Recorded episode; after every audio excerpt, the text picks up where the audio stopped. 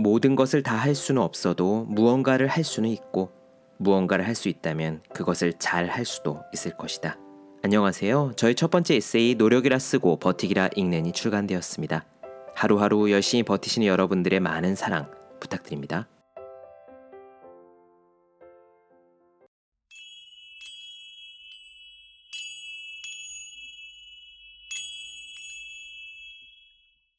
네, 안녕하세요. 본격 공부작업 팟캐스트 서울대는 어떻게 공부하는가 한재우입니다. 우린 지금 칼 뉴포트 열정의 배신 보고 있습니다. 오늘 이야기는 아주 중요합니다. 저에게도 굉장한 도움이 된 부분이고요. 사람마다 일에서 원하는 바가 다 다르긴 할 거예요. 돈을 많이 버는 게 중요할 수도 있고, 승진이 제일 중요할 수도 있고, 연봉은 좀 적어도 편한 게 제일 중요한 사람도 있을 겁니다. 그건 각자 자기의 선택이지요. 저 역시 그 모든 것들이 중요하긴 하지만 제가 중요하게 생각하는 것은 하나 더 있습니다. 일을 하는 의미, 다른 말로 하면 사명감이라고 부를 수 있을 겁니다. 처음 법대를 목표로 할 때 원래 검사가 되고 싶었고요.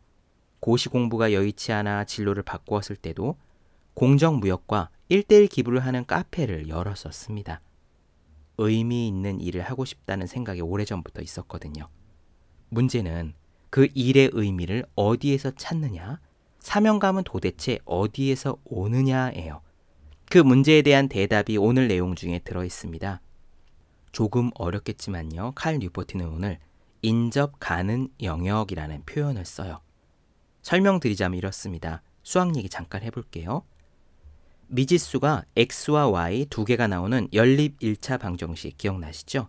이 연립 1차 방정식은 미지수가 딱 하나만 나오는 1차 방정식의 인접 가능 영역입니다. 1차 방정식이라는 게 일단 먼저 연구가 되어야 그 인접한 영역에서 연립 1차 방정식에 대한 연구가 진행되는 거잖아요. 바로 그래요. 과학적인 혁신은요, 생뚱맞게 사막의 모래 위에 시계가 떡하니 놓여져 있는 것이 아니라 인접 가능한 영역에서 한 발짝 한 발짝씩만 나아간다는 겁니다.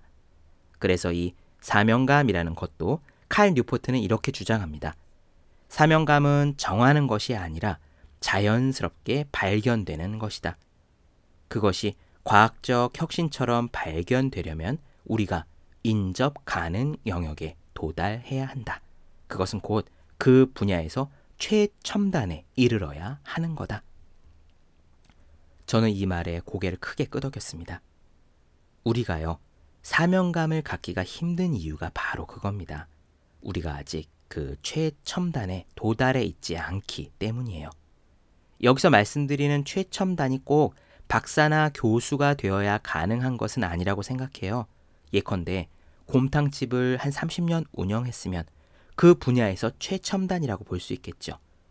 이 음식과 저 음식을 섞어서 다른 데서는 팔지 않는 퓨전 음식을 만들었다면, 그런 연구를 계속했다면은 그 분야에서 최첨단에 있다고 볼 수 있겠습니다. 아무튼 이 사명감을 맛보기 위해서라도 열심히 커리어 자산을 쌓아야겠다는 생각이 들었어요. 오늘 이야기 직접 들어보시죠. 바로 시작하겠습니다.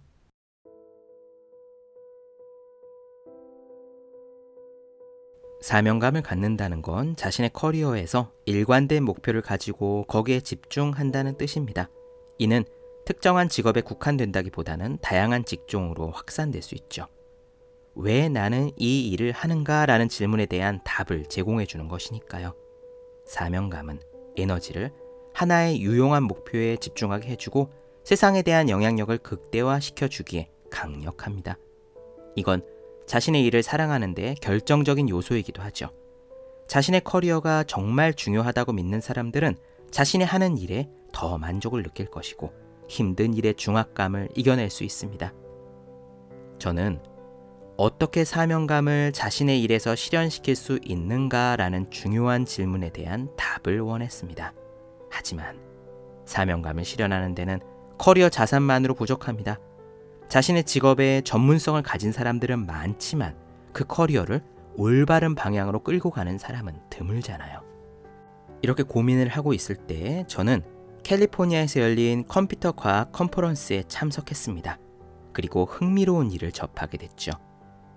네 곳에 각기 다른 대학에서 참석한 4명의 교수가 각자 자신들의 최근 연구 결과를 발표하는 세션에서 벌어진 일입니다. 놀랍게도 이 4명의 교수가 한 프레젠테이션이 모두 네트워크상의 정보 전파라는 똑같은 주제와 무작위 선형 네트워크 코딩이라는 똑같은 기술을 다룬 겁니다. 마치 이 단체의 구성원 전부가 어느 날 아침 자리에서 일어나 동일한 난제를 해결해 봐야겠다고 우연히 동시에 마음먹기라도 한 것 같았습니다. 하지만 저와는 달리 과학 저술가 스티븐 존스는 이런 공동의 발견을 그리 놀랍지 않게 받아들였을 겁니다.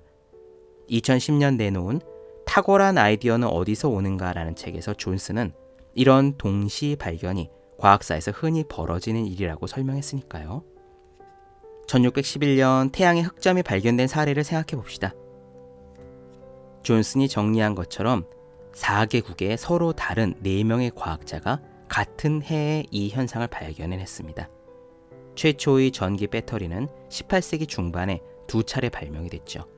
산소의 경우에도 1772년과 1774년에 각각 다른 곳에서 분리에 성공했습니다. 존슨이 인용한 컬럼비아 대학교 연구진의 한 연구에 따르면 각기 다른 다수의 연구진이 거의 동시에 중요한 과학적 발견을 한 사례가 대략 150건에 이른다고 합니다. 우리는 흔히 혁신이란 유레카의 순간처럼 다가와서 세상을 보는 관점을 단숨에 변화시키고 현재의 이해 수준을 멀리 뛰어넘어 버리는 것처럼 여깁니다. 하지만 혁신은 실제로는 체계적으로 일어납니다. 우리가 최선을 다해 최첨단의 범위를 확장시키면 인접 가능 영역에서 새로운 문제들이 제기되고 그렇게 다시금 확장된 최첨단에서 또 새로운 문제들이 제기되는 식으로 일이 진행되죠. 이를 두고 존슨은 어떤 기술적 과학적 진보도 인접 가능 영역 외에서 발생되는 일은 매우 드물다라고 설명합니다. 그렇습니다. 우리는 방금 과학적 혁신을 이루려면 해당 분야의 최첨단에 도달하는 것이 먼저라는 점을 알았습니다. 그래야 혁신적인 아이디어가 발견되는 인접 가능 영역을 비로소 접할 수 있으니까요. 바로 똑같이 해당 분야의 인접 가능 영역에서 발견되기를 기다리고 있다는 점에서 훌륭한 직업적 사명감이란 과학적 혁신과 유사합니다. 자신의 일에서 사명감을 발견하고자 한다면 먼저 그 일의 최첨단에 도달해야 하는 겁니다. 이런 관찰이 전하는 메시지는 명백합니다. 만약 인생을 변화시킬 수 있는 사명감을 약간의 성찰과 긍정적인 태도만으로 찾을 수 있다면 세상을 바꾸는 정도는 흔하게 일어날 수 있는 일이겠죠. 하지만 당연히 그런 일은 흔히 일어나지 않습니다. 매우 드문 일이에요. 혁신을 이루기 위해서는 최첨단에 도달해야 하는데 그러기 위해서는 우리가 대개 피하고자 하는 고된 노력이 따르기 때문입니다. 눈치 빠른 독자라면 최첨단에 이른다라는 표현에서 커리어 자산을 떠올릴 수도 있을 겁니다. 바로 그렇습니다. 자신의 일에서 사명감을 찾고자 한다면 우선 커리어 자산을 충분히 갖추고 그 분야에서 최첨단에 이르러야 하는 것이죠.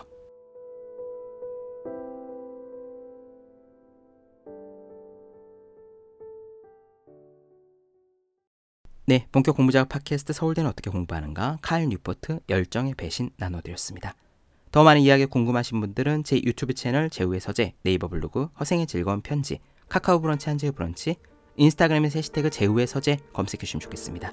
그리고 해야 하는 일과 하고 싶은 일 사이에서 고민한 저의 첫 번째 에세이 노력이라 쓰고 버티기라 읽는, 공부하시는 모든 분들을 위해 어떻게 공부하는 게 효율적인 설명한 혼자 하는 공부의 정석, 마지막으로 책상에 올려두기만 해도 공부하고 싶어지는 365 혼공 캘린더, 아직 읽지 않으셨다면 꼭 한번 읽어보셨으면 좋겠습니다. 분명 도움되실 거예요. 그럼 오늘 여기까지 하겠습니다. 전 다음 시간에 뵐게요. 여러분 모두 열심히 공부하십시오. 저도 열심히 하겠습니다.